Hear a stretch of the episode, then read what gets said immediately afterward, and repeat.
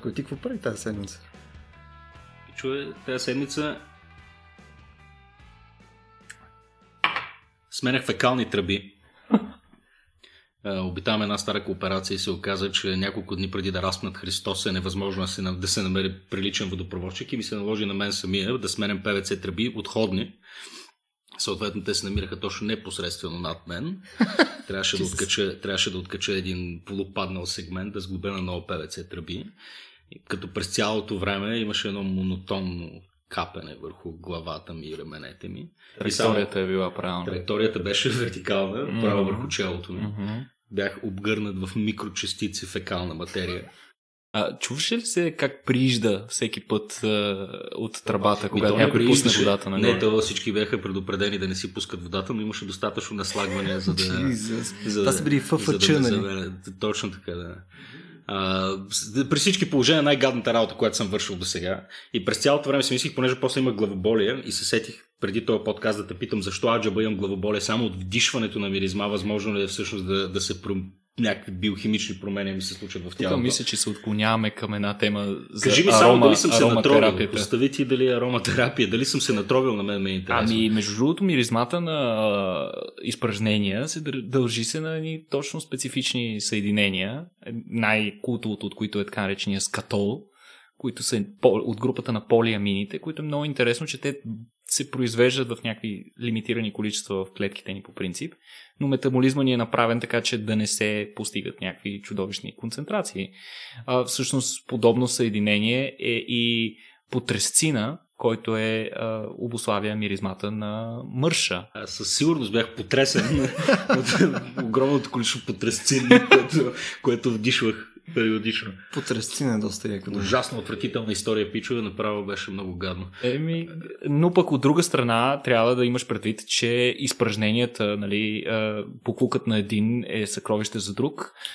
Изпражненията при някои животни са истинско съкровище, дори собствените им такива, защото, както разбрахме от Стивън Лекомбер на последната му лекция, едни от най-култовите същества, които знам, Naked Mole Rats, по-известни като картичести плъхове или голи земекопи, също както много други гризачи, обичат да замезват от собствените си изпражнения.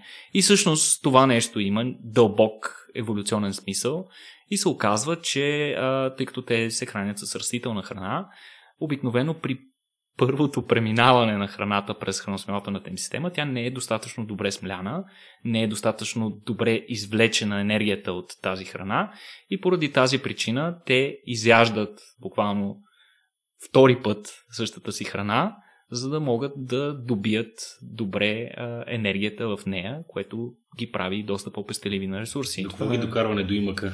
Това малко като втора цетка, между. Ами, абсолютно, да, доста аналогично е. Добър пример за гризач, или то даже не е точно гризач, заека, но заека а, е много характерно за него, че той има два вида изпражнения а, едните, които не бива да яде и другите, които ги яде втори път, като те имат различна консистенция и заека чудесно ги разпознава по миризма и консистенция, като включително и малките зайчета много добре ги разпознават, като много често малките зайчета поемат много голямо количество от тези изпражнения, които родителите и майката а, изакват, ако мога така да се изразя.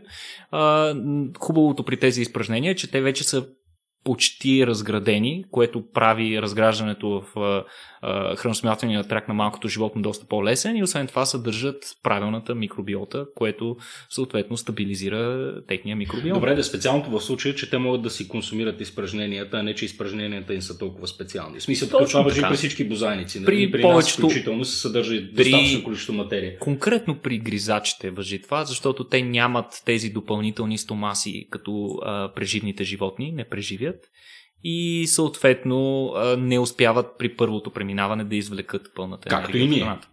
Ние, вероятно, и от шестото няма да успеем. Уви. Иначе, ако трябва само да споменем за тези от вас, които не успяха да дойдат на нашето събитие тази седмица, а, което беше за фрактали, голи за мекопи и проче, а, това беше една от най-впечатляващите сложни лекции, която беше предадена по доста, доста разбираем начин. А, освен за изпражненията, нали, което може би беше около 4 секунди от лекцията на Стивън, да. имаше доста интересни факти вече и за горите за мекопи. А, едно от по-интересните неща, които пилно на мен беше любопитно, то мисля, че бяхме засегнали част от тази тема преди, мисля, че преди един-два епизода, е, че според зависи от размера на определено животно, а, може с относителна точност да предвидиш съответно неговото нали, колко време ще живее практически. А, съответно при размера на горите за мекопи е някакъв абсолютен аутлайер, тъй като те може да живеят доколко беше Кереков. Ми в момента най-възрастният земекоп е в една лаборатория и е на 36 години. Jesus. Само да питам как го мереш, защото повечето земекопи са под земята. Какво значи най-възрастният земекоп, който имаме в Те ги маркират в лаборатория? В лаборатория те имат специални терени, на които си правят тунелите и всяко животно е маркирано и обикновено съответно се отбелязва в дневник, кога дадено животно се отстранява, да кажем, когато трябва да бъде а, изпратено в друга лаборатория, за да бъде доизследвано или умъртвено, за да му се извърши аутопсия, да се изследва влиянието върху различни вещества в организма му. Но един конкретен земекоп е останал жив толкова а що дълго време. толкова дълго? Ами, това е много интересен феномен всъщност при а, земекопите. А, никой не е напълно сигурен каква е причината да живеят толкова дълго, но тези същества са буквално като а, някакъв много интересен феномен, защото съдържат толкова много специфични характеристики, че човек буквално не знае откъде да започне. Мога да изборя накратко някой от тях. Примерно факта, нали, че те са голи и че приличат на скротум, ако трябва да бъда а, максимално скромен. Очарователни са, да. Да, много известни са сред а, феновете си като съблезъба наденица. А, те, например, а, а, зъбите им, зъбите им излизат извън устните, което им позволява да копаят без да им влиза пръст в устата. Освен това са единственият бозайник, който може да бяга толкова бързо назад, колкото и напред.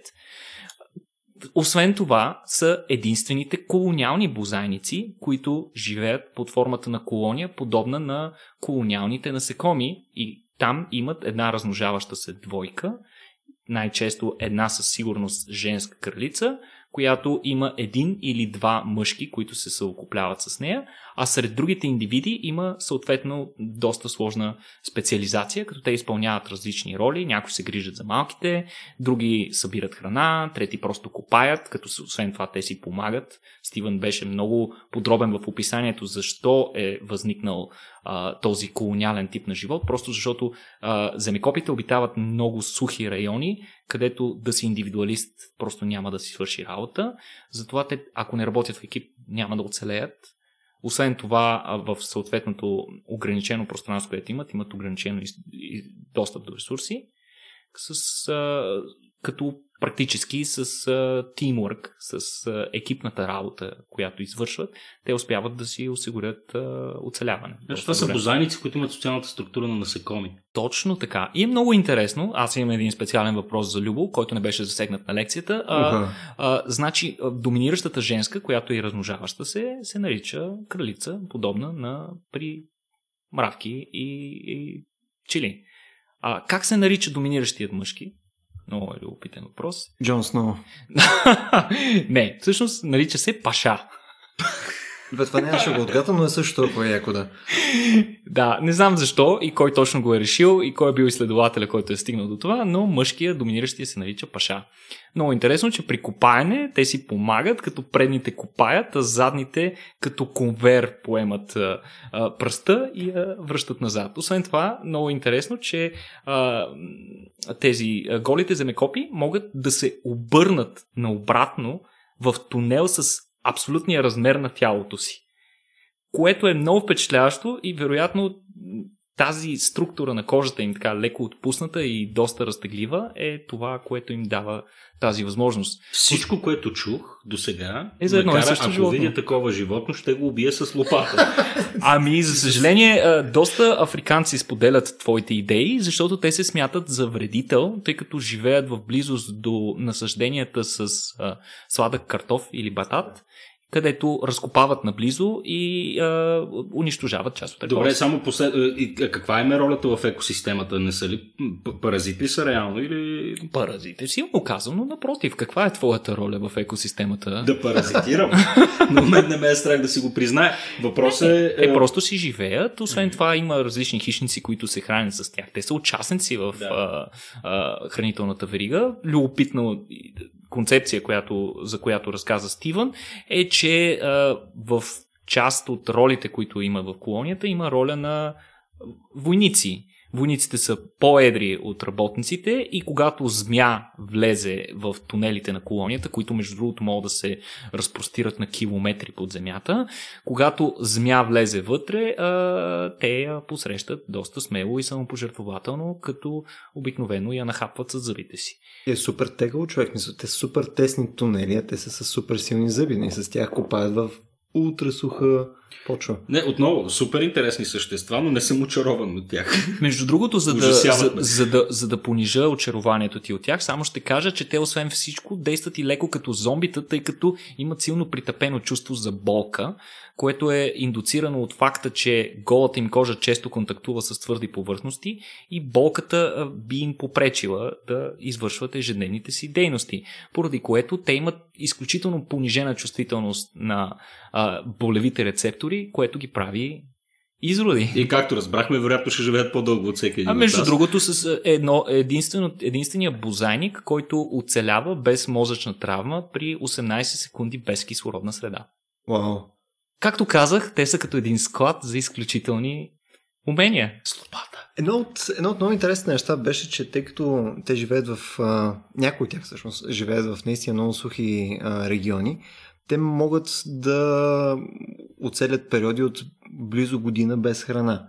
Тоест една година те не намират нова храна. И начинът по който те това го менажираха, Керев, тук ти те ме допълниш, но те имат някаква форма на такива на а, сайлота, нали, където си складират храна за някакво друго време. И второ, практикуват някаква форма на фермерство. Демек, те ако открият пълно тия сладки картофи или някакви там проче тюбърс и така нататък, те не ги изяждат директно, а те само почват да ги чопкат лека по лека и ги оставят да растат. Така, освен това, това, е освен това те, те разрокват земята около тях, с което спомагат на растението да расте, като просто взимат своята дан, отнемайки част от корена. От Техните 10%, да, точно така. Точно така. Предпочитам трифидите. Добре, не е ли в дълголетието им не се ли дължи на тази им способност? Какво имат по-забавен метаболизъм? Освен, че си ядат и фекалиите и по този начин рециклират някакви неща. Ами, оказва се, че а, генетичните анализи, които се извършват активно върху тези животни, показват, че а, при тях а, редица гени работят доста различно спрямо редица други бозай, а, бозайници, включително а, гризачи. Като много често ги сравняват с а, морското свинче, което е горе-долу сходно по размер, малко по-едро е. А, но оказва се, много интересно, че а, при тях притъпяването на сексуалните функции, така че при определени индивиди те да нямат буквално сексуални функции, тъй като имат царица, която изпълнява тази роля в ролята си на колониален бозайник, а, до голяма степен отделя част от ресурсите, чисто генетичните ресурси, които ти трябва да инвестираш в това да се размножаваш, в това да поддържаш клетките си в добра форма. Значи тоест, съдържание и спорт. Решение. Тоест, при тях а, е установено много висока активност, много по-висока активност на гени, които отговарят за репарацията на повредите в ДНК, която възниква спонтанно под различни фактори.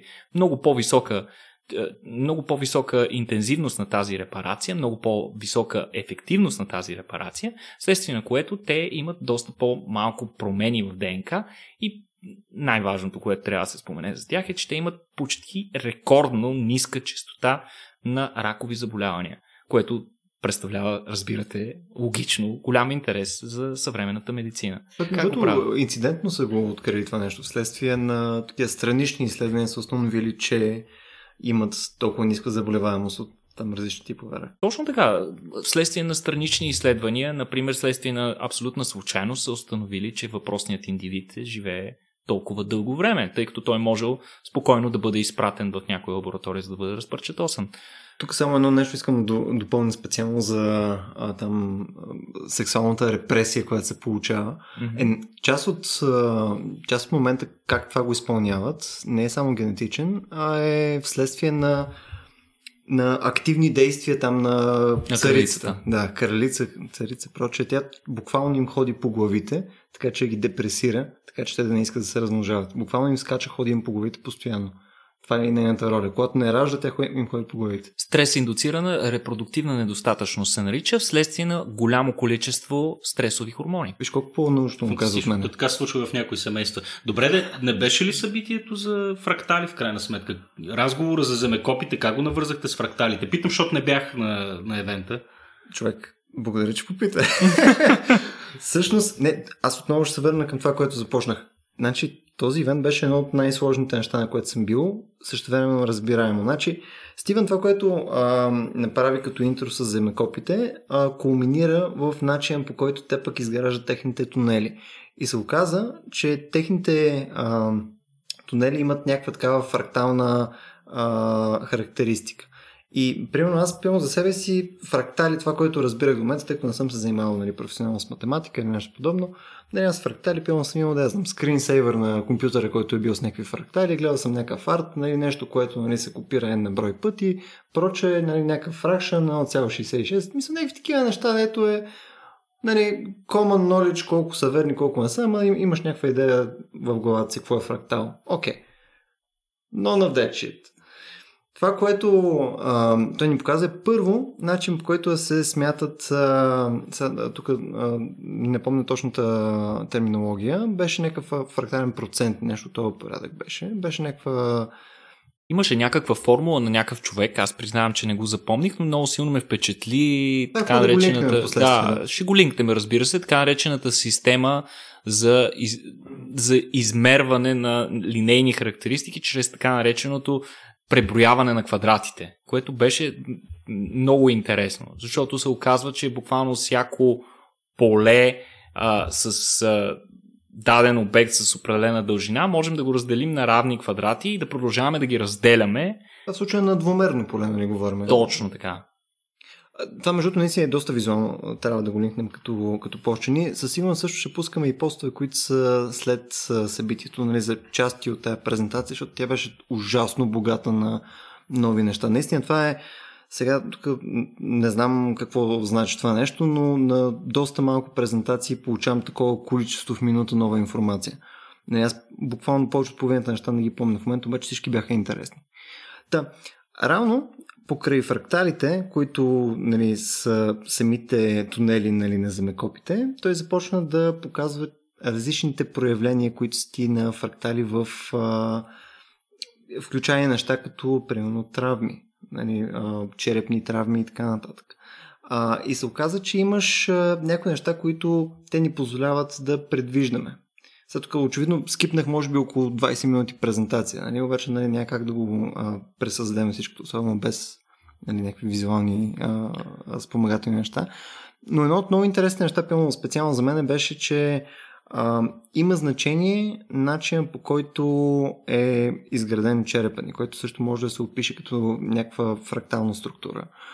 И примерно, а, според зависи от, да кажем, ти си петко в някаква катастрофа, да кажем, нали, удряш се и те удря в лицето нещо, и альтернативен петко в Вселена Б. По същия начин имаш катастрофа, само че те удря с а, скодна сила, само че противоположната страна на главата, някъде в задната част. Оказа се, че тъй като самото лице ти е а, много по-сложен обект, има повече а, такива фолци неща. Са тук, нали, отново... Съставане от повече компоненти лицето, също така има челюст, има доста подвижни елементи, които при смачкването си и контактуването една с друга, както и при контакта с ставите и движението, всяко това нещо, всички от тези актове отнемат част от енергията на удара, докато същото нещо не е характерно за страничната част на черепа, където имаш просто две хоризонтални шивки между а, плочките на черепа, при което силата, енергията на удара директно се предава на цялата пластина.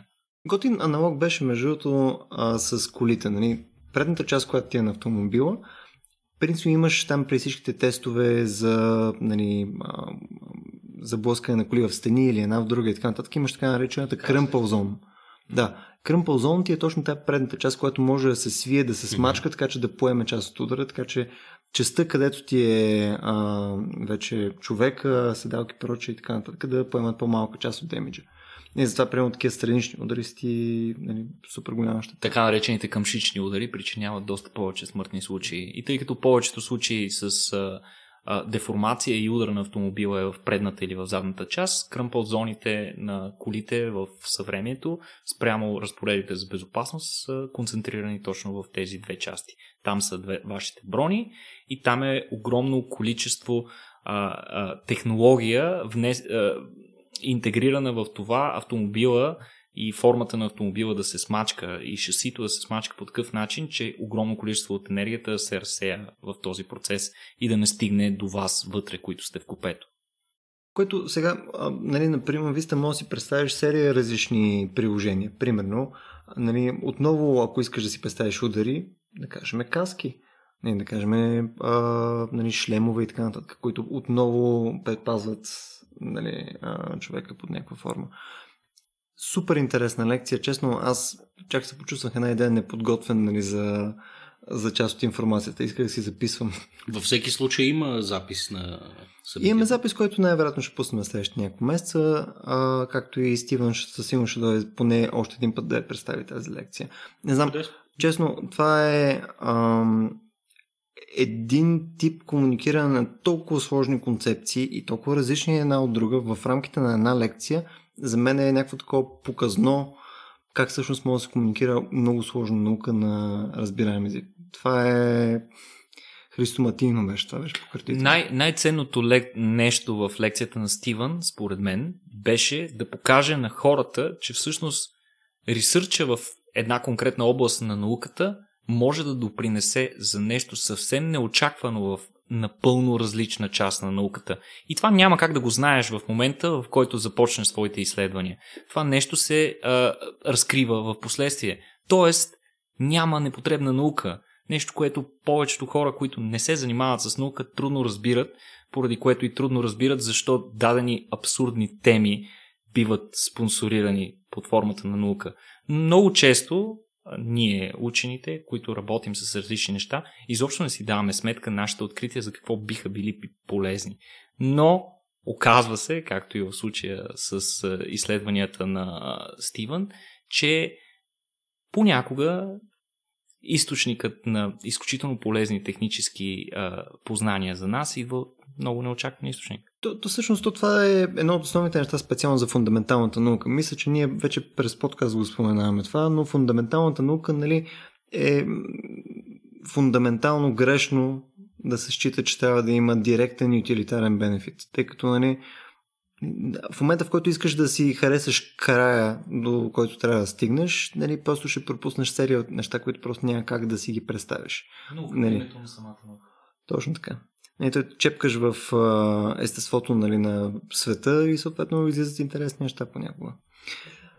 Anyway, това беше, това беше едно от събитията ни, което беше последното през а, април. Ние имахме още едно, което а, беше на тема а, космонавтика. Юрис Найт, нощта, на астронавтиката и празненство на първия полет на Юрий Гагарин което беше един експеримент за нас да направим малко по-различен формат. Отново а, имахме трима а, души, които се включиха в дискусията. Гери Рейжекова, който говореше с Space Camp Търки, а, Тишо Димитров, който се занимава с астрофизика, също и се занимава с деца, проче. И а, Владо Лютов, който пък е химик, даваше малко повече контекст за историята и така нататък на астронавтиката. Петко, ти говореше този ивент. И да, ние всъщност в началото започнахме с Владо Лютов събитието 12 април, отбелязваме първия полет на човек в космоса. Нормално фокусирахме се в разговора ни исторически очерк, се фокусирахме върху така, началата на съветската космонавтика, поговорихме си първо за Цилолоковски, После, естествено, се спряхме и върху Королев, така, бащата на съветските ракети и нали, така, основоположника на, на съветската космонавтика, човека, който направи всъщност Гагарин възможен. Лютов се беше върнал, може би, два или три дни преди, преди самото, е, самото събитие от посещение в Москва, където показа много интересни фотографии от къщата на Королев, разказани така интересни неща за личния му живот, за неговите взаимоотношения с Сталин, включително и това, че непосредствено след началото на Втората световна война Сталин изпраща Королев в Голак, тъй като подривен елемент, буржуазия, не е ясно точно по какви мотиви. Най-ценният си ракетен кадър е жертва на донос.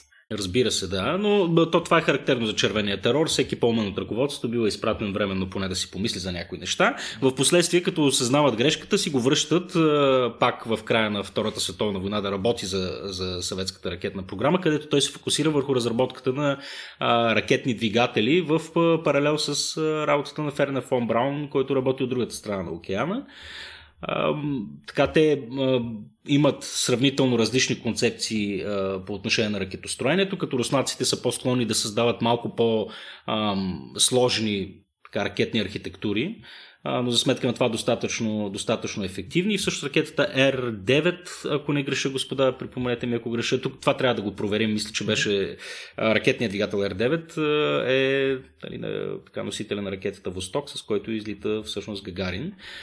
Интересна част от дискусията беше, като си поговорихме за самия Гагарин, оказа се, че той е в смисъл скромния му происход, мисля, че не е тайна за никой. Това е общо известен факт. Това, което не беше общо известен факт е, че той е завършил техникум, металург, заварчик, О, това беше, имаше и снимка, нали? Имаше, имаше снимка на, на неговата, на неговата дипломна работа, която представляваше една заварена метална решетка.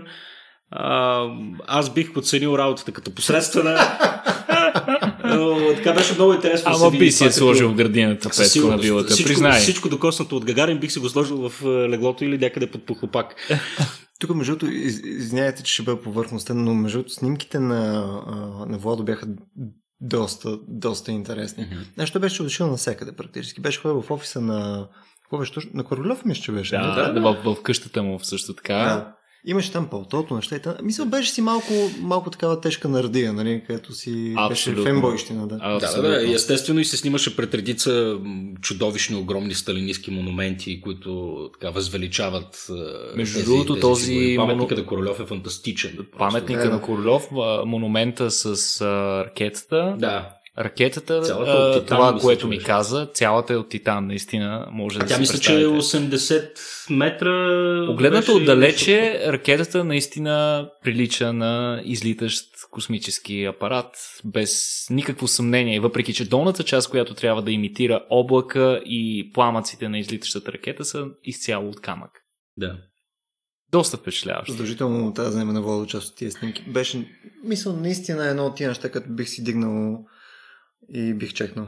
Това е доста. доста... Да, да, да. Една, една разходка в Москва, особено така с, с, с фокус върху, върху космоса, би било нещо. Например, аз съм ходил в Москва една брой пъти, просто никога не съм ходил там. Това е. Ми... Никога не съм си ударил време за това. Това е огромен пропуск. Да, при всички положения сегмента, сегмента с Вало беше фокусиран точно върху съветската космонавтика. Разгледахме също и така някои от по-известните катастрофи в историята на космонавтиката. Ам, общо изведахме една цифра, която отново не съм подготвен с точния факт, но а, мисля, че са от порядъка на, на 7-800 човека, които през а, така, целият период на, на така наречената първа космическа ера са загинали по време на различни инциденти, като един от най-големите всъщност е с името му беше много интересно. Uh, Тимофей. Генерал Неделин. Генерал, генерал Неделин, да. Mm-hmm. Генерал Неделин, който паралелно работи в друго конструкторско бюро. Как, и... как беше първото ми име? Беше много яко. Митрофан. Митрофан, Митрофан Неделин, да. Митрофан Неделин, той е маршал, да. майче беше маршал. Митрофан Неделин, който работи паралелно в друго конструкторско бюро, позиционирано някъде в, в Сибир, притискан от конкуренцията и така мотивиран от това да покаже пред съветското ръководство своето превъзходство над разработките на Королев и избързва в преценката си. А, и така, присъща, както става ясно за неговия характер арогантност, той решава да си вземе едно хубаво столче, а, да застане в непосредствена близост а, преди ракетния пуск а, на това столче, да запали цигара, като всъщност неговото а, така всички останали инженери е, решават да последват неговия пример и те насядат хубаво около ракетната площадка и съответно се случва най-големият инцидент в историята на космонавтиката взрив, а, при който загиват, ако не се лъжа, 80 човека. Единственият оцелял е този, който е решил да си запали цигарата зад бункера. Той мисля, че беше конструктора, освен Да, това. конструктора на ракетата, да. Който след това, доколкото знам, е имал близка среща с а, Сталин. Хрущов. И с, с, с Хрущов. С Никита точно. Хрущов. Който просто в прав текст го е попитал, ами ти защо си жив? Да. И той дължал, дължал е някакво обяснение. В последствие с, с Гери беше много интересна. Среща Гергана е много интересна като личност, тъй като тя се оказа, че има PhD по альтернативен рок н рол. Малко хора могат да се похвалят с това. Мисля, че тя каза, че има само още един. Да, мисля, да, тя каза, че са двама. Това, естествено, България. Да. Това естествено си говорим за е, градска антропология. Завършила има, има книга, тук ще позволя да я плъгна за альтернативен рок н рол в България. Но да, Невидимия рок се казва. Невидимия рок. Е, Имахме доктор по рок н рол на сцената. Тя по стечение на обстоятелства е координатора за Space Camp Turkey. Разказани за тази, за тази инициатива и така имахме привилегията и възможността да говорим с едно прекрасно момиче, Таня, която е алъмнай на, на този Space Camp. Тя всъщност, сещате се господа, тя излезе и с а, така униформата от Space Camp, което беше много, много готино. А, но така едно хубаво българско момиче, което така гледа високо към небето, а, Сериозни амбиции. с сериозни амбиции да покори, да покори космоса и с, мисля, че с правилните, с правилните стъпки, е, като едното нищо, може би да станем свидетели на нещо интересно. Е, е, в интерес наистина това беше пък едно напомнение за мен, че все пак има нали, деца, не тя вече, колко да е дете, тя пилна на 16, 17. Тя е сега. 16, да. Да, е, в смисъл. Има, има хора, които нали, от ранна възраст все още мечтаят за космоса. Все пак. Все Не, още го естествено, има. Това, това, че ние гледаме с презрение на съвременното поколение, се дължи на естествения факт, че ние остаряваме, господа. Нали? Така че не трябва да сме арогантни и цинични по. Точно така, да. Всъщност хлапетите са фантастични. Да. Аз съм много са доста по-яки от нас, да. Доста са по-яки от нас, да. Да, да. Едно е да отраснеш в ранните 90-те, съвсем друго е да... Старческия подкаст време. на Рацио. Точно така. Cheers. Cheers. А, третия разговор с Тишо.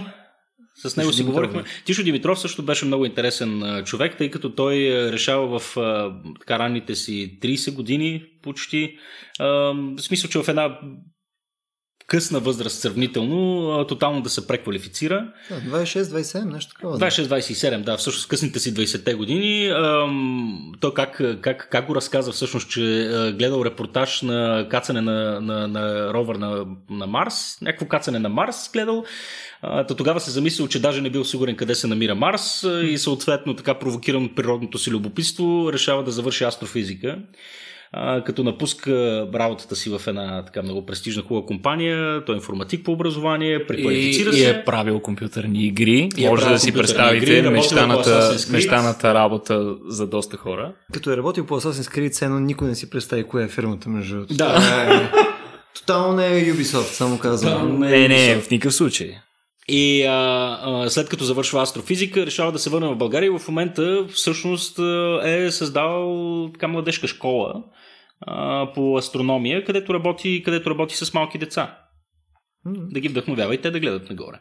И, и всъщност той беше ходил в, а, но, до, до една от базите на SpaceX, ако не се лъжа, нали така? Мгм. Което искрено му завидях. Едно от, едно от нещата на това събитие, което а, нали, беше с фокус космонавтика, на мен ми показа следното, че първо тази тема е толкова тежко неизчерпаема. А, ние, деца вика и от новините, виждаме всеки месец, че има безкрайно много неща за покриване. Сега пием в момента имаме с а, Никола един списък от новини, половината са само за космос. Черни дупки, неща и така нататък. След малко ще ги засечеме. Дай Боже, всеки месец да е така. Действително, с последните буквално няколко години, всеки месец имаме нещо грандиозно в космоса. Точно. Но е, едно от другите неща е, че мисля, че има място да правим една идея повече събития, които са в посока космос. Нали, а, и това, което направихме за гравитационните вълни, това, което беше за а, супермасивните черни дупки и така нататък, са едни от най-добре приятелите ни събития. Очевидно темата звучи атрактивно, но мисля, че звучи атрактивно по начин, по който хората могат да се вдъхновят за наука като цяло. И искам да вярвам, че това е едно от нещата, които може да създаде някакъв тип общество и прочее, така че хората се интересуват повече от наука посредством такъв тип по-секси теми. То въпрос е, че под похлопака на космическата тема можеш така да хубаво, хубаво да разделиш различни видове теми. Там можем да говорим за химия, може да говорим за история, можем да говорим за, за, за всякакви проявления на човешката общност, економика, наука и прочее.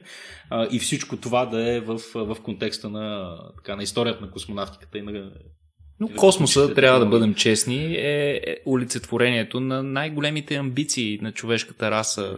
Факта, че можеш да седнеш под звездите, да ги погледнеш и да кажеш, ами какво има там, какво има отвъд. Това е нещо изключително е вдъхновяващо. Ако си спомняте, имахме един гост на еврейското Арацио, Себастиан, който беше един от така наречените космически архитекти. Той беше правил този а установката, която беше гравитационния павилион, където симулирахме гравитация на Марс, той беше казал доста интересно нещо.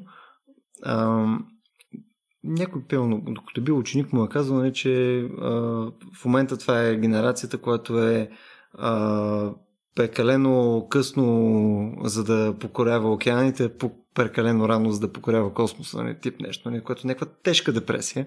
Да. А, но, но примерно наистина аз бих го оприличил в момента космическия рейс, който отново се случва, нали, отново с покоряването на Луната, Марс и прочее, точно като типа а, exploration и потенциално колониализъм и така нататък, точно като откриване на нови континенти. Ето е точно абсолютно същото, бих казал. Yeah. Ако трябва да продължим по темата за космоса, а, Имаше доста интересни неща, които ние бяхме зачекнали от, още от предишния ни, предишното ни обобщение на, на март, а, че има серия кацания, които се планират през тази година. Едно от тях беше на Берешит. Нали така, Никола? Точно така. Това е израелска частна компания, която практически организира а, първо те те изстреляха своя апарат с помощта на SpaceX и организираха реално първият опит на частна компания да кацне на повърхността на Луната. Те имаха предвиден ровър с а, апарат за кацане и те щяха да се превърнат в а, така Израел щеше да се превърне в едва четвъртата нация, която има апарат кацна на Луната и в първият частен проект, който има апарат на Луната.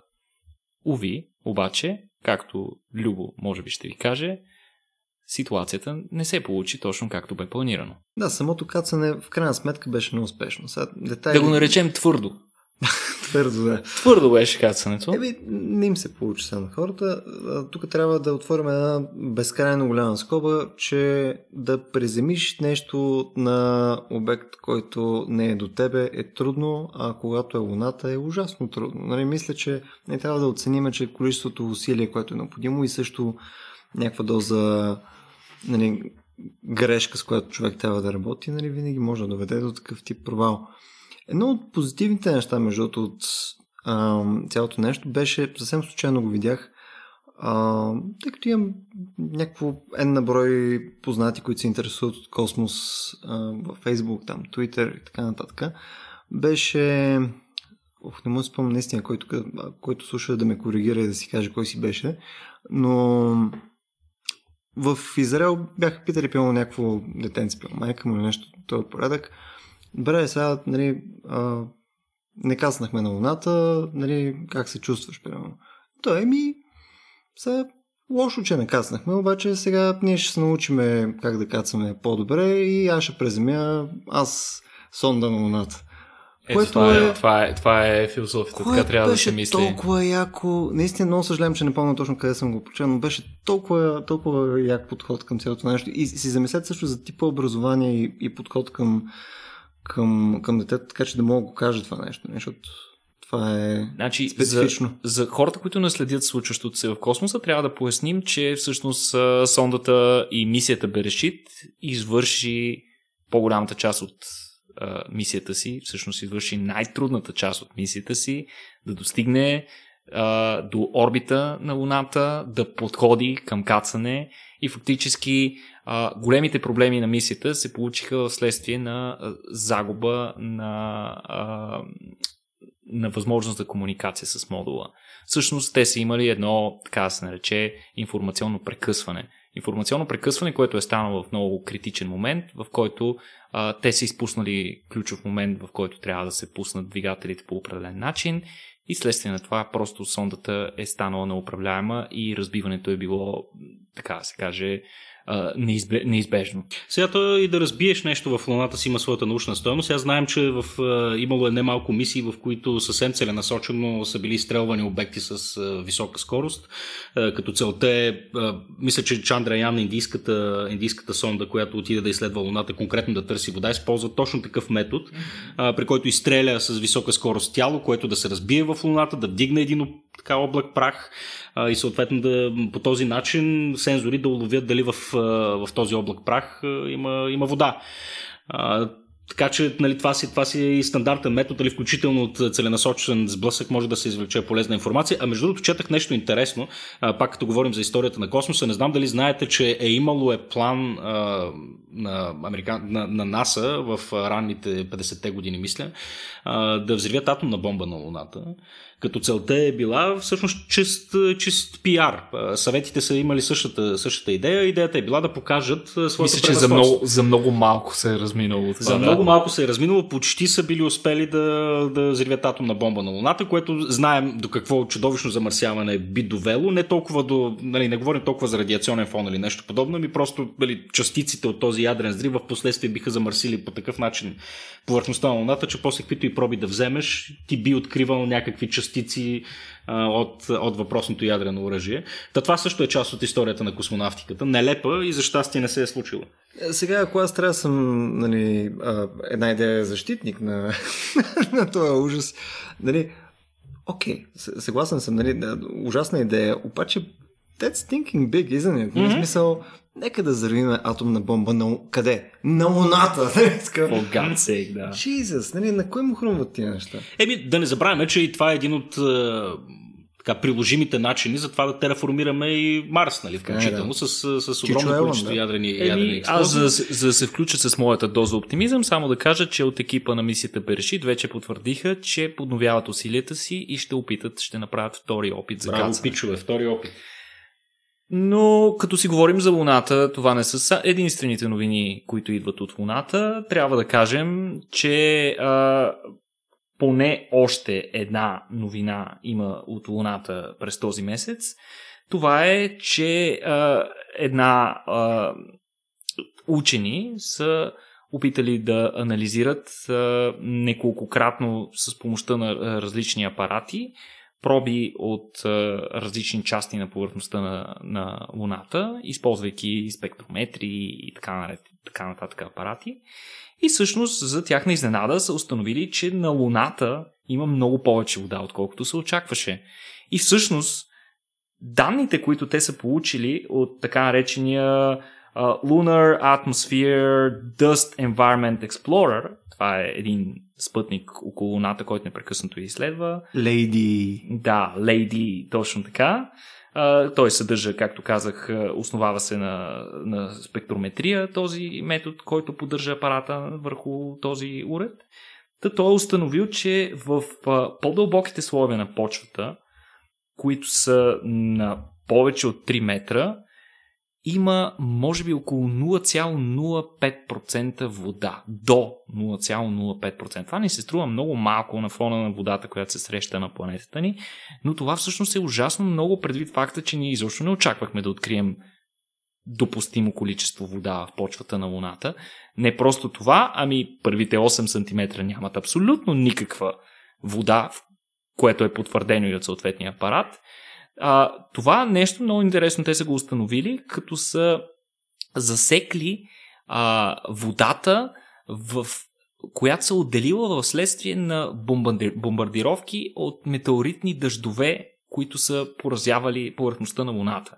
И тук, нали, разбира се, Devil's Advocate, нали, различни критици са нападнали това откритие, като са твърдяли, че установената вода е в следствие на съдържанието на вода в самите метеорити, но учените са си направили а, труда да изследват и да направят симулации и са установили, че фактически водата, която е отделена в следствие на тези удари на метеорити, които разпрашават част повърхността на Луната, е с пет пъти повече от тежестта на метеоритите, които са се ударили в Земята. Тоест, поне част от водата не е в следствие на... Само да попитам, какво значение има откъде е водата? Ами много е важно, защото ако водата е в, в, се съдържа в самите метеорити, ти можеш да кажеш, че на Луната няма вода. Но ако това количество вода, което се отделя в следствие на импакта, е а, много по-голямо от масата на самия метеорит, това означава, че това, което прави метеорита е, че просто отделя част от водата, която е в почвата на Луната. Тоест казваме, че самото формиране на Луната е съдържано някакво количество вода? В смисъл, защото не, не, просто, имаш... не просто това, ами дори а, ние много отдавна знаем, че на Луната има вода, като включително на полюсите и може да видим а, кристализирана такава вода, но не знаехме, че водата е налична дори и в риголита, в почвата на, на Луната. А, това не е ясно доколко може да бъде използваемо, но бъдещите мисии на Луната, включително и нашите амбиции да направим постоянна база там, а, биха следователно възпол... биха се възползвали от това нещо. Освен Луната, между от този месец има а, такава голяма дебнеща новина, която, нали, мисля, че беше основната, свързана с астрофизика нали, за последните бе, маса време. Снимка на черна дупка. Wow! Wow. 28 годишна? 28 годишна? Мисля, че момичето, което... Е, Мислех, че черната дупка, човек. Ето, много 28 годишна. Е, нямаше как да не се загледаш в хубавото момиче. Това момиче такъв тежък пиар си направи. Според мен тя е най, най, най-желаната девойка в науката през последните години. Ама фак е, бе, много ясно. смисъл, девойката просто си заслужава на нали, всичките accolades и така нататък. Абсолютно. Смисъл... Науката, науката е новото секси и така трябва да остане. Много ясно. А, интересно, интересно беше, че до този момент черните дубки като концепция нали, винаги са ни вълнували ужасно много с своите специфични качества. А, буквално всеки човек, почти всеки човек на планетата има поне някаква идея какво представлява черната дупка. Тези, които нямат, поне имат страхопочитание, уважение към невероятните им качества, а, така да се каже. Но винаги е било абстрактно някак. Винаги е било изключително абстрактно. До този момент не сме имали възможност с своите оптични инструменти да наблюдаваме черна дупка. Ето а... не е точно оп- оп- оптичен, сега тук трябва да сложим един кевият, нали? да. без да съм задник в случая, но не е конкретно оптичен, просто информацията, която ние засичаме, бива преведена в изображение. В Точно така. До, до този момент е, информацията, която имахме за това, за наличието на дадена дупка, на дадено, на дадена черна дупка в дадено място, е по-скоро на взаимодействие с околните а, астрономически обекти, включително звезди, а, звезден прах и така нататък, които а, имат специфично поведение, което се намират в непосредствена близост до черната дупка. Точно така в интерес на истината, до, буквално до момента, в който излезе снимката, единствената асоциация, която ми беше визуална с черна дупка, беше Матю Маконахи. така че само казвам, че това е значително по-добре. А, тук сега, въпреки че нали, мен нали, не ме блазни ужасно много да засягам темата, но отново ще се върнем към а, девойката. Имаше няколко, няколко такива драми във Фейсбук и така нататък, че видиш ли ти, а, нали, не била сама в откритията си, такъв тип а, нали, там а, истории, вижте там е целият екип, не той имал някакво момче, което е писал много кодове и така нататък, което, нали, всяко едно от тези неща е вярно. А, нали, очевидно, такъв тип откритие, такъв тип резултат, то няма как да е вследствие само на един човек. Ние не сме вече нали, 17 век, където един човек в мазе изобретява нали, а, висша математика.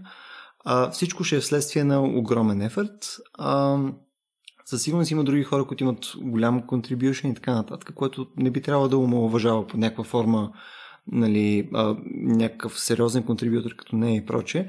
Но това, което ми направи впечатление е, че да продължаваме по някаква форма да си търсиме причини да се разделим дори в, в, в нали, на вечерието на толкова интересно откритие. А, което е напълно безсмислено според мен. В случая фак е, в смисъл видяли сме черна дупка. Окей, нали, си, това, това е само плюс. Защо намираме начин, по който да кажем, не бе, вижте, тук това не е баш по този начин. Нали, защо трябва да вкараме yes, but? Няма нужда. Мисля, просто нека всички да реджойстваме в това, че фундаментална наука е секси и вдъхновява. Не знам дали ще съгласите с мен, дали аз съм пропуснал нещо от тези абсолют, неща. Абсолютно съм съгласен. за мен всички тия разговори бяха излишни. Ма колко, колко допринесва и така нататък. Допринесли са. нали? Фак това е, това е да голямо, голяма, голяма крачка за цялото човечество. Иначе трябва да признаем, че подобна реакция беше по-скоро минорна. Повечето хора а, приеха нещата с а, чисто задоволство, интерес, любопитство, страхопочитание, като някои дори си позволиха по доста забавен начин да гледат на това. Трябва да кажем, че откритието на черната дупка стана източник на огромни маркетингови стратегии на различни компании. Аз това ще я да кажа, нали, поздравление, че вече пета минута говорим за това и никой не направи никаква порно или секс референция. Мерси. Чудесна работа, господа. Не, може би най- най-доброто и това ще го линкнем след в описанието а, едно от най- най-добрите, може би около половин минута след като издаде снимката беше на Самуил от неновините, който извади нали, черната дупка и вътре написа тук не, не е информация. Това беше, ма, той на толкова нива работи. На толкова нива е, това е нали? просто... Си са тук на информация. Ми, мисля, мисля, че, мисля, че не новините, не новините си позволиха да разбият всички медии в този момент. Не, аз, аз буквално тогава си изключих Фейсбук, затворих си лаптопа и станах отива да пия кафе, просто бях толкова, толкова доволен с факт. Само за да вкарам а, някакви цифри в крайна сметка, за да не кажете, че просто коментираме като улици, а, само ще кажа, че а, моменташните оценки на размера на дупката, на черната дупка, която а, носи името Messier 87 или накратко M87. Дупката на Меси. Да, дупката на Меси. не, не успя на 6-та минута трябваше да го направиш. А, с размер 6 милиарда слънчеви маси. Мисля, че оставям на вашето въображение да си представите точно колко е това. Мисля, че по-голямата част от човешките мозъци не са оборудвани с необходимите а, а, усещания за мащаб, за да добият представа точно колко голяма е тази дупка. Тя е в центъра на една много далечна галактика. Всъщност е доста по-голяма от а, дупката в центъра на собствената ни галактика. Така е. Не знам дали, не знам дали трябва отново да стигнем до нали, галактическия провинциализъм, който миналия път засегнахме. Нали? Това трябва ли ме да пресира в момента? Хубаво ли е, лошо ли е? Нали? Смисъл, трябва да сложи някакъв value judgment не знам, са там, мериме ли си дупките? Какво Ме, явно, явно почнахме да си мерим, ама пък какво? То не винаги е, не винаги е чак така, а, не винаги е повод за, за, за такава гордост, че ти е голяма дупката, нали, понякога... Никола, какви други новини имаш в този лист? Ами в космоса, между другото, ще направим един а, кратка ретроспекция на случващото се през месеца, но това, което пропуснахме и не развихме в много дълбоки детайли, до тук дълбоки, наблягам на дълбоките детайли.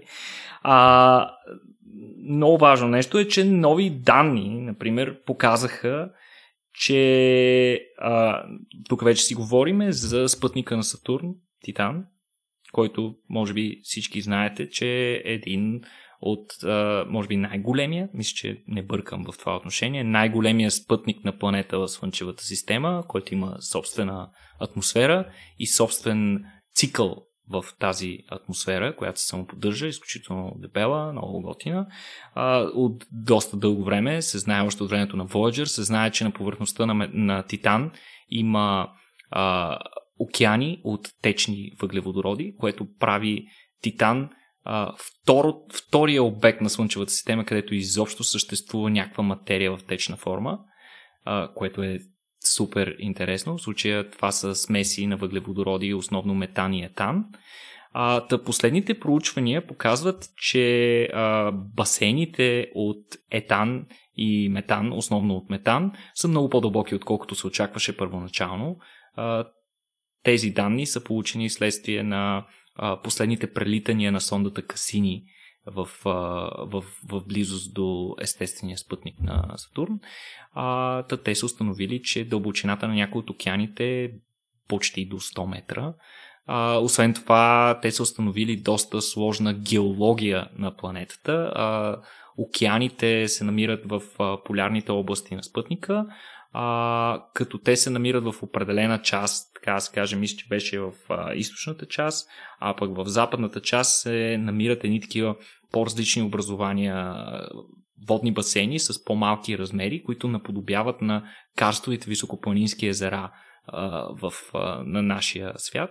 Има много интересни данни за цикъла на, на обмяна на тези въглеродороди, при който изключително много наподобява на цикъла на водата на собствената ни планета, при която част от тях се изпаряват, попадат в атмосферата, след което кондензират и отново се връщат на повърхността под формата на валеж, представете си да вали метан, което е доста фънки. Нещо може ли да живее в метан? Не. И доколкото ни е известно, най-вече ние нямаме условия естествени на планетата, в която метана да се има метана като продукт. Да съществува в течна форма. Да. Може би в Перник, може би живее с метан. Ами, да. А, като си говорим за Перник и ек- екстремни а, места, няма как да не говорим и за Япония. Японците имат изключително силна космическа програма, JAXA, те изпратиха наскоро Хаябуса 2, защото Хаябуса 1 не им свърши работа.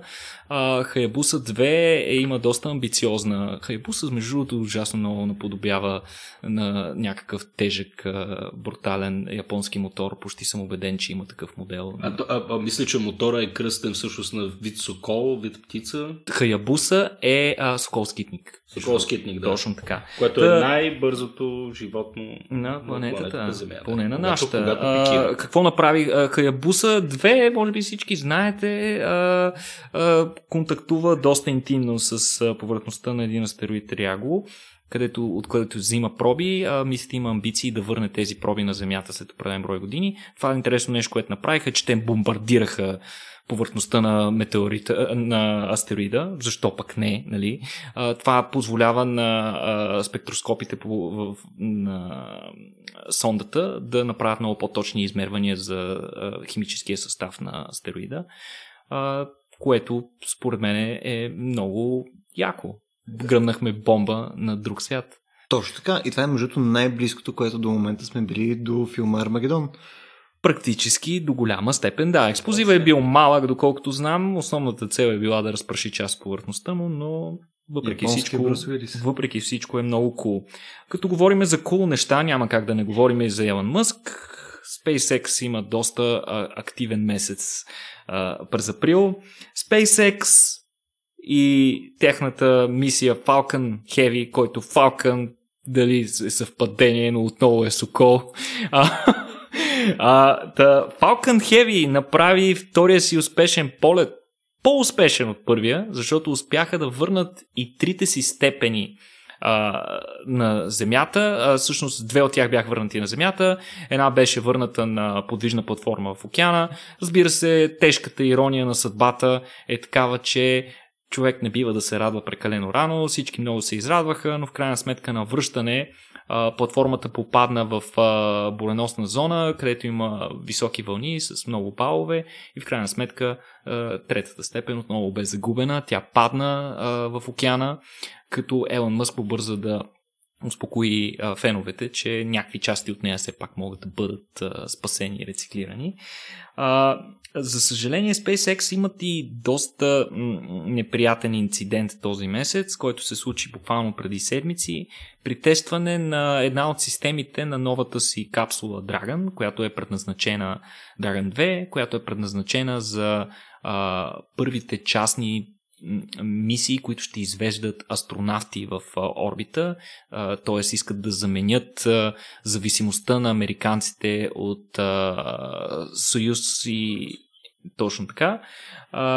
Те имаха първия успешен полет миналия месец, мисля, че беше, където успяха да се скачат с Международната космическа станция. Всичко протече чудесно. Сега инцидента се случи на Земята, където беше тествана една много интересна система, която е предназначена за аварийно отделяне на капсулата в случай, че е в процеса на изстрелване на ракетата към космоса нещо се обърка, с което един вид, ако нещо стане някакъв фал, да спасим космонавтите. Това сегашните апарати мисля, че не го имат в тази му форма. Това са едни допълнителни ракети, които позволяват на а, третата степен на капсулата Dragon да се отдели независимо от а, останалия апарат и по леко балистична траектория да се приземи а, успешно на Земята. При тестването на това обаче Dragon 2 се взриви. Интересното беше, че в официалните си пресъобщения SpaceX нарекаха това аномалия, която е била наблюдаваната. Тази аномалия е, е в Калифор... на Кейп Канаверал в Калифорния е била наблюдавана под формата на гигантски облак от над 20-30 км, който е бил виден в продължение на часове. Тоест е било ясно, че съответното нещо е доста сериозно. Излезе и клипче, на което доста тревожно. Ще го линкнем към съдържанието. Вижда се, че капсулата абсолютно тотално бива унищожена вследствие на взрив. Това, според много специалисти, ще забави използването на Драган по предназначение, но в крайна сметка здравето и живота на астронавтите е от първостепенна важност.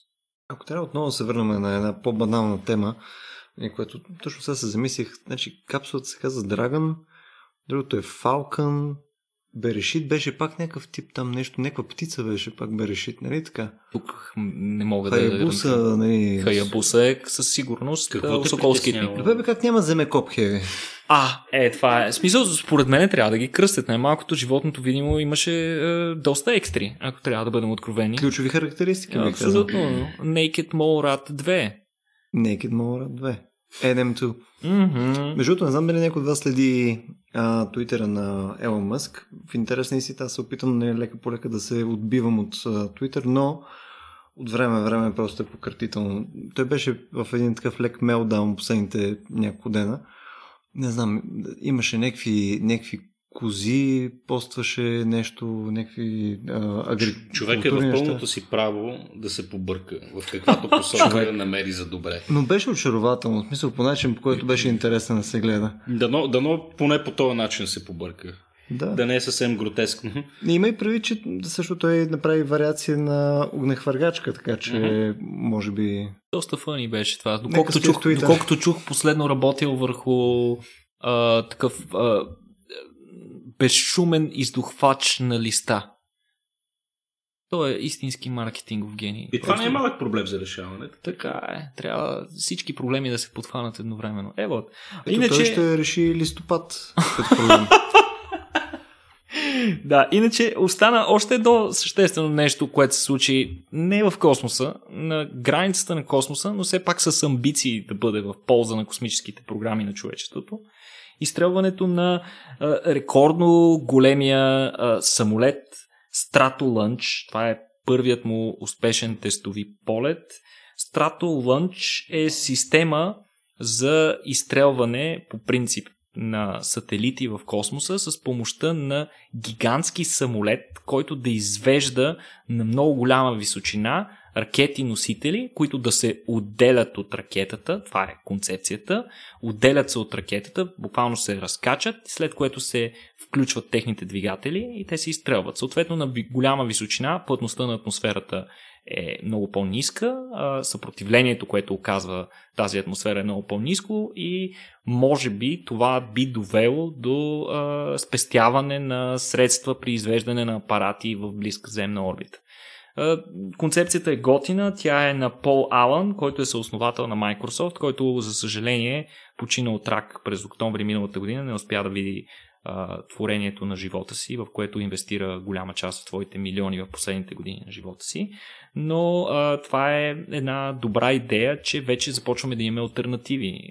Аз не съм сигурен доколко тази идея е съвсем нова, доколкото си спомням. Тя не е нова, разбира се. НАСА е имала подобни разработки и мисля, че най-известният пример беше с руската совалка Боран а, така най-големият транспортен самолет в момента разработка на украинското Антонов. бюро Антонов, а, вече не е част от Руската федерация, Ан-125 да. и така, а, другия модел Ан-225 Мрия, който е конкретно разработен да носи совалка на гърба си. Само, че мисля, че само, че с тран- транспортни цели от, да го пренася от точка А до точка Б, а не да се изстрелва от гърба му. Но... Точно така. Това е новото при, а, при а, въпросният а, апарат. А, можем да кажем няколко данни за него. Той има 6 двигателя на 747, т.е. е доста, доста мощен самолет. Самолетът с най-голям размах на крилете, който е по-голям от едно футболно игрище заедно с пътеките отстрани, има 28 колела, а първия му полет е продължил 2 часа и половина при максимална височина 5000 метра, което не е много впечатляващо. Още по-малко впечатляваща е максималната скорост, която е само 340-304 км Като глайдер. По-скоро е като глайдер, но това е напълно достатъчно, трябва да бъдем честни. Целта на тази гигантска машина е да спести огромното количество а, гориво, което губят ракетите в, а, буквално в а, първите Добре, а това откъде? Откъде му излита това нещо? Смисъл, то има ли... Гърба. Ами има, има специална, специална писта, която поддържа излитането му, но нещото е успяло, излетяло, върнало се успешно. Хубаво, ползва двигатели на Боинг, да но само софтуера да не е на Боинг, Ами да, да се надяваме. Microsoft. Първо а, марсианско земетресение беше отчетено Мърсотресение, от беше, да. извинявам се, от а, апарата Insight. Аз намекнах за това още в, а, на миналия ни разбор. Тогава бяха отсетени някакви вибрации, които те нарекаха мърсотресения. Това е първото потвърдено мърсотресение. Все още не се знае какъв би А Мисля, че е микроскопично като ефект, не е ли? Ами това, което са засекли сега, май е малко по-голямо от тези, които бяха като Просто, че е вибрации. значимо като... Значимо е, защото показва, че Че самия някаква апарат, апаратът работи и че има ще смисъл от направата на този апарат. Много хора твърдяха, че няма смисъл, няма тектонски плочи на Марс, за какво да ги правим. И а, това е, мисля, че една стъпка напред. Мисията те първа продължава, тя има още доста данни да генерира, така че ще видим какво ще видим от нея в следващите няколко месеца. Добре, Кераков, аз ако трябва да те върна към може, може така да се каже началото на разговора ни. А, можем ли да си представим, нали, отново покрай това, че а, нали, Петко е сменял тръби и така нататък, че има някакъв такъв по-дженеръс а, начин, по който говорим за фекали принципно. М, Ами... Generous смисъл, че... Рязко се върна към фекалите? Защо е се ясно. върна към Толкова фекали. много космос имаше, просто трябваше малко да слезем обратно на Земята. Има, имахме нужда от този контраст. Ами, добре, тогава нека да си говорим за фекални транспланти. Това е нещо ново в медицината и много като цяло за биологията. А, идеята, че а, изпражненията, нещо, което винаги сме имали предвид като, а, като буклук, като нещо непотребно за нас, фактически би могло да бъде доста полезно, включително като наше изцеление. А, това не искам да правя директни аналогии с уринотерапията, която няма никакви научни основания, а, но конкретно в случая с фекалните транспланти, това, което те правят е, че прехвърлят а, здрава под формата на видов състав микрофлора от един индивид на друг с помощта на различни методи. Конкретно в случая... Чакайте скоро при гала. а, конкретно, конкретно в случая искам да ви разкажа за много, интересно, много интересни резултати, които са получени при деца с аутизъм. А, аутизма в момента, той вече дори не се нарича аутизъм, ако трябва да бъдем абсолютно коректни, ами се нарича аутистичен спектър, тъй като той обхваща множество различни проявления на, на, на това не, не мога да го нарека дори заболяване, те са серия от различни заболявания с различна тежест. Та, а, отдавна е известно, много странно, че децата с аутизъм, особено тези с тежка форма на аутизъм, а, имат сериозни проблеми с храносмилателни проблеми, а, които им причиняват доста сериозни проблеми и някой е вързал 2 и 2 и си е казал, ами тогава какво ако имат проблем, може би, с своята микрофлора. Защо просто да не заменим тяхната микрофлора с микрофлора, която е здрава, да кажем, на деца на тяхната възраст или на възрастни индивиди, които вече са изградили здрава микрофлора. И това е всъщност което те са направили. А, имплантирали са с, с, с помощта на специални апарати а, в тях една такава здрава микрофлора. И много интересно, значи трябва да бъдем много внимателни при тълкуването на резултатите, тъй като проучването не е било blinded, т.е пациентите, които са получавали терапията, са знаели, че я получават.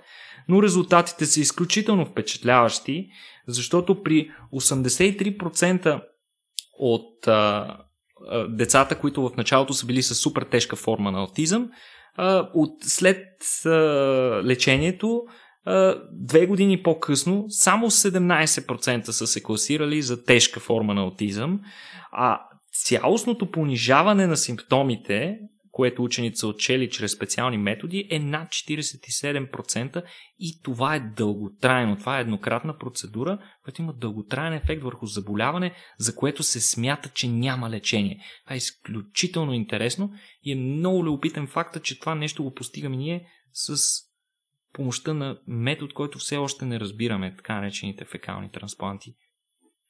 Сега тук, нали, отново да отворим една доста важна скоба. Това не казваме ако нали, някой ваш близък има нещо подобно. Не, нали, в никакъв случай. Не препоръчваме едва ли не а, такъв тип третиране. Това е сложна подобно. процедура, разбира се. А, да. а как, как, каква е процедурата? Ами те са различни видове. Значи, е, е, най-простата форма на, фекална, на фекален трансплант е когато фекална материя се постави в неразтворима в стомаха капсула и бъде погълната от човек. Това е най-простата форма. Конкретно при децата обаче не са, не са, са използвали доста по-радикален метод. Мисля, че са използвали а, ендоскопи, с помощта на които чрез а, тръбичка е внесена директно фекална Добре, маса един, в червата им. Един такъв въпрос. В смисъл, сега, ясно е, че това не са пробиотици, но не, защо трябва да е фекална материя конкретно? За, ами, не... Защото. Някаква форма в... на есенция, не е ли така? Мисъл, не, не е конкретно. Мисъл, не, напротив, фека, или... напротив фекалната, фекалната маса, която е добита от е, хора, не, нямам представа, не съм много наясно с протокола, не са просто бактерии. Това е което е. Мисля, че тези бактерии не могат да се култивират по различен начин. И именно, точно това е проблема, че огромно количество видове бактерии се съдържат Включително и такива, които в различни вероятно. количества под формата на сложното съобщество, което се е установило в здравия индивид. Голяма част от тях не могат да бъдат отгледани на изкуствените среди, okay. които ние използваме. Затова най-лесният начин и всъщност и най-ефтин е да се използва този метод. Но той е ефективен. Това е едно от нещата, между които, а, на мен това ми е доста интересно, защото показва, че нали, ние сме една идея по-сложен нали, набор от различни системи, които са взаимодействащи. И ние сме нали? цяла екосистема. Да, идеята ми е, че смисъл, да, със сигурност ти си го мислил и това под някаква форма, че нали, повечето нали, биото заболявания, биото, каквито и да са нали, проблеми или проявления на, на характер и така нататък, са ти 100% функция на мозъка ти. А може би не е баш по този начин, може би е някакво съвкупление от фактори. Нали, мисъл, ако се опиташ да си мислиш детерминистично за това, което си ти като продукт, нали, лесно е да кажеш, а, очевидно това е само мозък. Аз мога да съм мозък в котия и съответно ще съм по същия начин. Ми, може би не. Ми, не, ние сме, ние сме продукт на една симбиоза на милиарди различни видове организми и неща, които се случват по повърхността на кожата ни и вътре в тялото ни. И с риск да съм една идея да разнеш, отново ще подчертая сега. Това, което казахме отново, не е препоръка, не е нещо, което нали, казваме нали, хора, тествайте го. Напротив, това е просто интересен ресърч, който е важно да се оцени като това, което е нищо повече. А, тук в интерес на истината исках вече да засегнем съвсем отдалече и факта, че на 15 юни ще имаме един лектор, който ще говори точно по тази тема. Сега няма все още да го обявяваме, но а, Професорката, която ще говори а, на 15 юни, точно ще говори за микробиома и микрофлората, която е в нас. И нямаме търпение да обявиме с около седмица. Доста, доста гореща тема. Хайп, хайп, хайп. Mm-hmm. А, от от своята сфера бих казал, че а, доста интересен резултат бе получен този месец.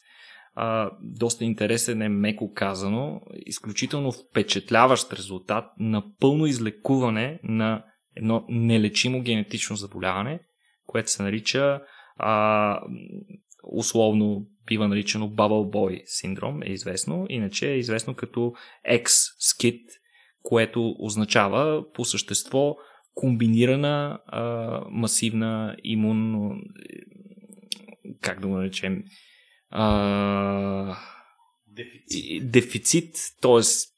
да го преведа на хората, това са а, деца, които буквално се раждат без имунна система и без никаква възможност да се противопоставят на всички микробиологични врагове, които имаме веднага след раждане. Всъщност тези деца биват подложени на една много сложна процедура, при която буквално минути след раждането си биват прехвърляни в стерилни контейнери, където живеят до края на живота си. Излишно е да казвам, че той не е много дълъг. А това пренатално ли се установява, че те няма да имат имунна система? Да, обикновено се установява при пренатална диагностика. Ако не се установи при пренатална диагностика, те умират много по-рано, защото екипите не са подготвени да ги прехвърлят на време. Въпросното заболяване е станало доста известно покрай един филм с Джон Траволта, при който едно дете на име Дейвид Ветер е проследено буквално историята на това дете, което минути след раждането бива прехвърлено в такъв контейнер, след което НАСА приема много лично неговия случай и му правят специален скафандър, който филтрира въздуха с помощта на различни хепа филтри и така нататък. Но това дете никога няма директна пряка връзка с своите родители. Въпреки това, това дете достига до възраст 12 години, когато бива подложено на експериментално лечение, което за съжаление е неуспешно и детето умира. Тези деца нямат много надежда, ако трябва да бъдем честни те не живеят нормален живот още от началото на живота си, а, но практически нямат почти никакъв шанс да живеят в околната среда. А, единственият им шанс е да бъдат подложени на трансплантация на костен мозък, като шансът за успех на подобна процедура е всъщност доста нисък, защото изисква доста сериозна съвместимост да се получи между донора и а, реципиента, което се получава доста, доста рядко. Това, което са направили учените е, че с помощта на генна терапия, реално изолирайки стволови клетки от тези деца, след което те са ги подложили на генна терапия с помощта на един вирус, с който са вкарали дефектния ген, който детето няма и който пречи на имунната система да се развие правилно. И тези клетки са ги намножили, след което са ги върнали в децата и те са се оправили. Чудотворно а, терапията е била а, направена върху 10 деца. А, мисля, че те много бързо са докладвали успеха, защото той е бил революционен буквално при всички пациенти, които са третирани. Те вече са напуснали контейнерите, в които са живяли преди това и са били абсолютно способни да живеят нормално, като нормални деца. Две години след процедурата. Това е едно абсолютно нелечимо заболяване, което е коствало чудовищно количество средства на а, здравни системи, лекари и така нататък. И изведнъж на тези деца им се дава шанс благодарение на една нова технология. Чакай, не разбрах. Те живеят две години след процедурата и след това умират? Не, две години няма абсолютно никакви признаци на странични ефекти. Как чу това, бе? Не знам как, как го чух това пием уиски. Въпросът е, че е, е, без видими започват да се проявяват някакви... Без видими странични ефекти. Ага. Важно е да кажем, че а, тази терапия е на рядко, много рядко заболяване, което е може би едно на 100 хиляди. Много учени, които се занимават задълбочено с това заболяване, твърдят, че по-често, едно на 40 хиляди, просто не се установява много често. Децата умират рано и не е ясно точно от какво са умрели. Но а, въпросната терапия е развита от малка фармацевтична компания, която мисля, че си отруила акциите след а, тези успехи. Старта. Което показва, че а, има хляб на фармацевтичните компании да изкарват пари от редки заболявания. И мисля, че трябва да се насърчават подобни, подобни изследвания, защото те биха ни помогнали да се борим и с много различни неща, с които пък се срещаме по-често всеки ден дори. Fuck yeah, science. Mm-hmm. И Small Pharma, I guess. Mm-hmm. Small Pharma. За първи път казвам Small Pharma, между другото, звучи доста антиклиматик. Абсолютно. Добре, а, аз предлагам, тъй като вече минахме час и без край, а, да минем към нашата част, която е за книгите. А, тук по-скоро искам да правим нещо малко по-различно. Миналия път бяхме споменали, че е излязла новата книга, която е покрай а, Експанс, тя е на серия, не знам на български как е, Експанзията, примерно, възможно. Експанзията го превеждат, Да. че.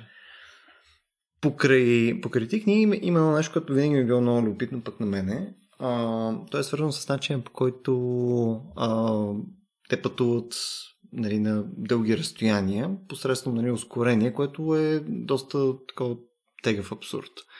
Мисля, че сега тук може да някой ме коригира, но 7 до 9 G беше в там началото на а, първата и втората книга. Сега в последната книга се цитира нещо пак на 30 плюс G. Нали, 30 плюс G не е много а, такова а, здравословно за човешкото тяло. Е, като разходка в парка, така е. Да, в смисъл повече отколкото е в миксера ти. Именно. Та, едно от нещата, които те правят, което надявам се да не е някакъв титаничен спойлер, просто един елемент от цялата вселена, което на мен доста, доста, доста ме вълнува, е, че те имат така наречени crash couches. А, Петко, отпуши си ушите, няма, няма да ти спомна.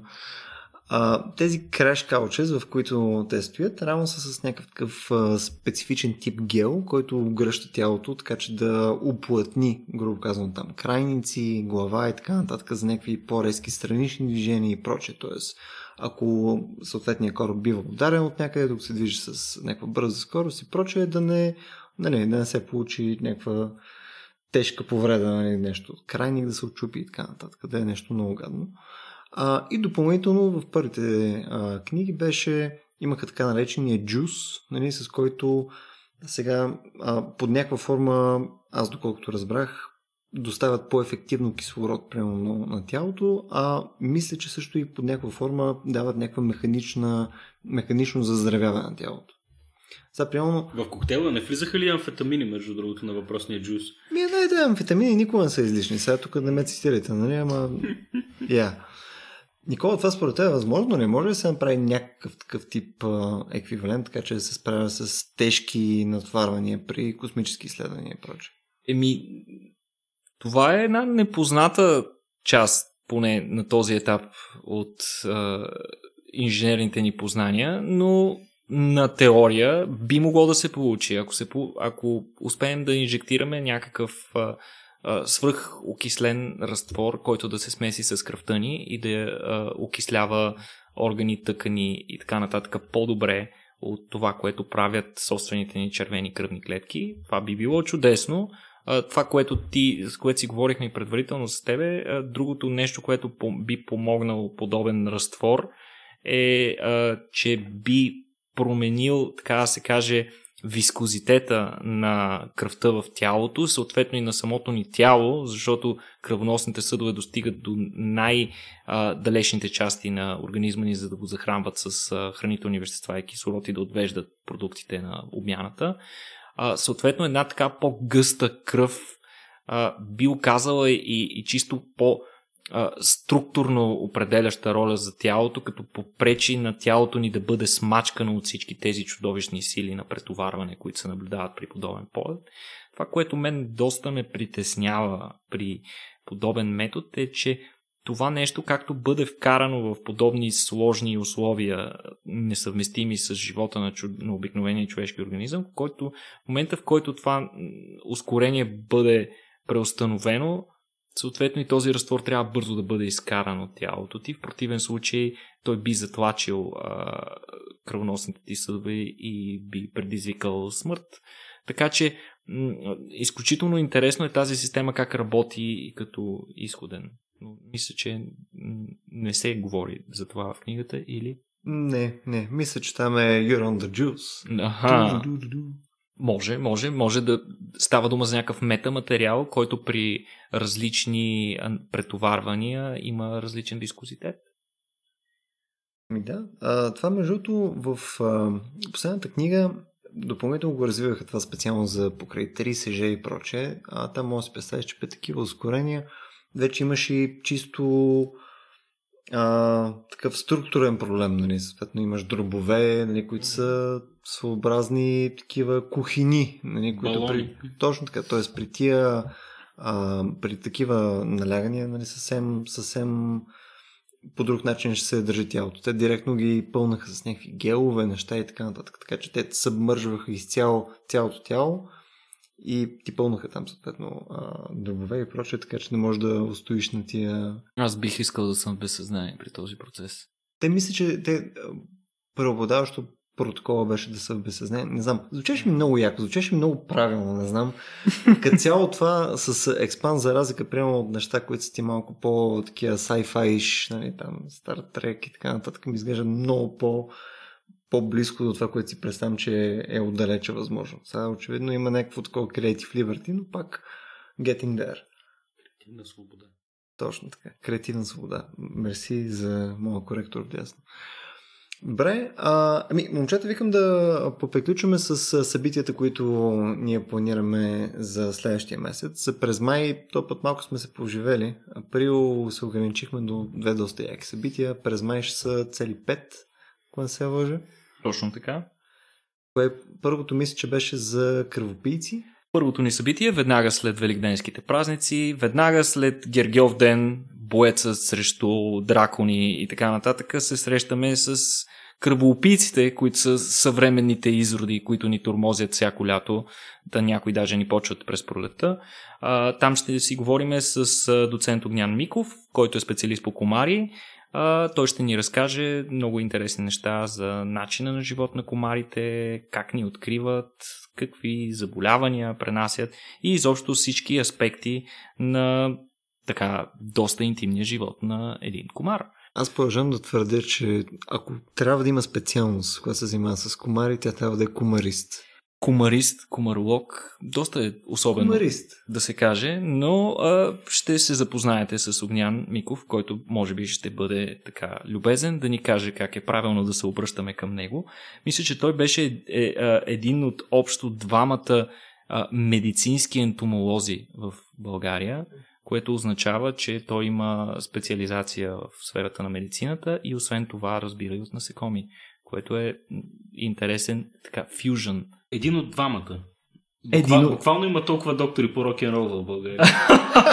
Ами, интересно, интересно съвпадение. Второто събитие, между другото, което е също доста интересно, е първото ни събитие, за което ще си говорим е за изкуствени органи, а, биопринтиране. То ще е с а, Спас Киримов от а, Принтиво, Принтиво се казва стартъп кампанията. Компанията. Да, те, Компанията. са, те са стартъп, който правят в момента изкуствени тъкани под някаква форма. А, много се надявам това да е също една идея по-спекулативно събитие, поне в дискусионната част. Нали, както може да си представите, потенциала за това нещо е безкрайен, т.е. неща от а, а, нали, чисто оперативните нали, транспланти на органи, които нали, винаги има някакъв шортич, според зависи, нали, там, черни дроб, прочее и така нататък, до нали, удължаване на живот. Много ми е интересно какво ще каже Спас по темата. Като принтираме органи до удължаване и на други неща. Мога да ти кажа кой ще е най-масово продаван. Вау. Защо? Знаем как, Петко, защото знаем защо как работи човешката цивилизация, дами и В господа. интерес на истината, забравихме да споменем, че точно през април израелски екип успя да произведе първото 3D принтирано сърце с всички възможни структури в него, като камери, предсърдия и кръвоносни съдове. Спас специално каза, че ще обърне внимание на тези неща, така че заповядайте на събитието. Сърце, Петко. Сърце. Сърце. Аз това имах предвид ли го? Следващото събитие е една моя своеобразна гордост. А, то ще е прожекция на филма Behind the Curve. А, Behind the Curve е мисля, че даже преди месец излезе официално а, продукция на Netflix, което е документален филм за а, обществото, което е покрай а, там, хората, които вярват в полската земя, а, което се оказа, мисля, аз лично бях една идея по-изненадан. Това е нещо, което се случва. Наистина хора вярват в полската земя в 21 век. Сега аз съм един човек, който се опитва да не омалважава нали, вярванията на всички а, хора, но това звучеше доста абсурдно. А, полската земя оказва се специално в щатите, че има някакво доста а, сериозно комюнити. И аз мисля, че филма вече съм гледал към два пъти поне. А, с удоволствие ще го изгледам трети път. Освен прожекцията, която ние, ние ще коментираме, а, сме включили също един панел от гости, които ще си говорят като цяло за а, всичките интересни вярвания, които а, ние държим. А, тъй като аз сме да твърдя, че въпреки нали, че нали, подхождам с една идея на смешка на темата, а, всеки един от нас има някакъв тип вярване, който е абсолютно абсурден и няма нищо общо с реалния свят. А, ще се опитаме това да го засегнем в дискусията преди филма, заедно с Владо Апостолов, който беше заедно с Стефан Митев на предишната им прожекция на филм на Anonymous Wire с Джеймс Ранди. А, идеята ни е отново да говорим за нерационалния мозък, който всички притежаваме. Следващото събитие, което сме а, планирали е така да се каже, повторение на едно от най-успешните събития последните половин година, а, което ще е за черни дубки, тайните в сърцата на галактиките с Влади Божилов. А, това мисля, че вече го казахме и миналия път, но отново ще почетая, за първи път правим събитие извън София. За първи път ще направим нещо в Пловдив. А, отново... Хора от Пловдив, фърляйте се за Бога хора, идвайте. А, черните дубки са нещо, което е ужасно секси и Влади бих казал, че е един от най-добрите лектори на тема нали, а, астрофизика и като цяло като лектор един от най-впечатляващите лектори в България. Бих казал, че ако сте от Подив, ще е абсолютно куштунство, ако не дойдете. И а, една от темите, която обявихме точно, може би, при ден-два, mm-hmm е за индустриални катастрофи, което звучи супер факен хеви, но е всъщност доста интересно. Там един от лекторите ни, които бяха покрай Юрис Найт, Владо Лютов, ще говори за исторически аспект на последните, даже близо 100 години, за различните супер тежки индустриални катастрофи. Сапилно, Кераков, мисля, ти си обсъдил вече кои теми ще включва той. Той ще разгледа по-дълбоко някои от най-големите катастрофи, случвали се до сега на този етап.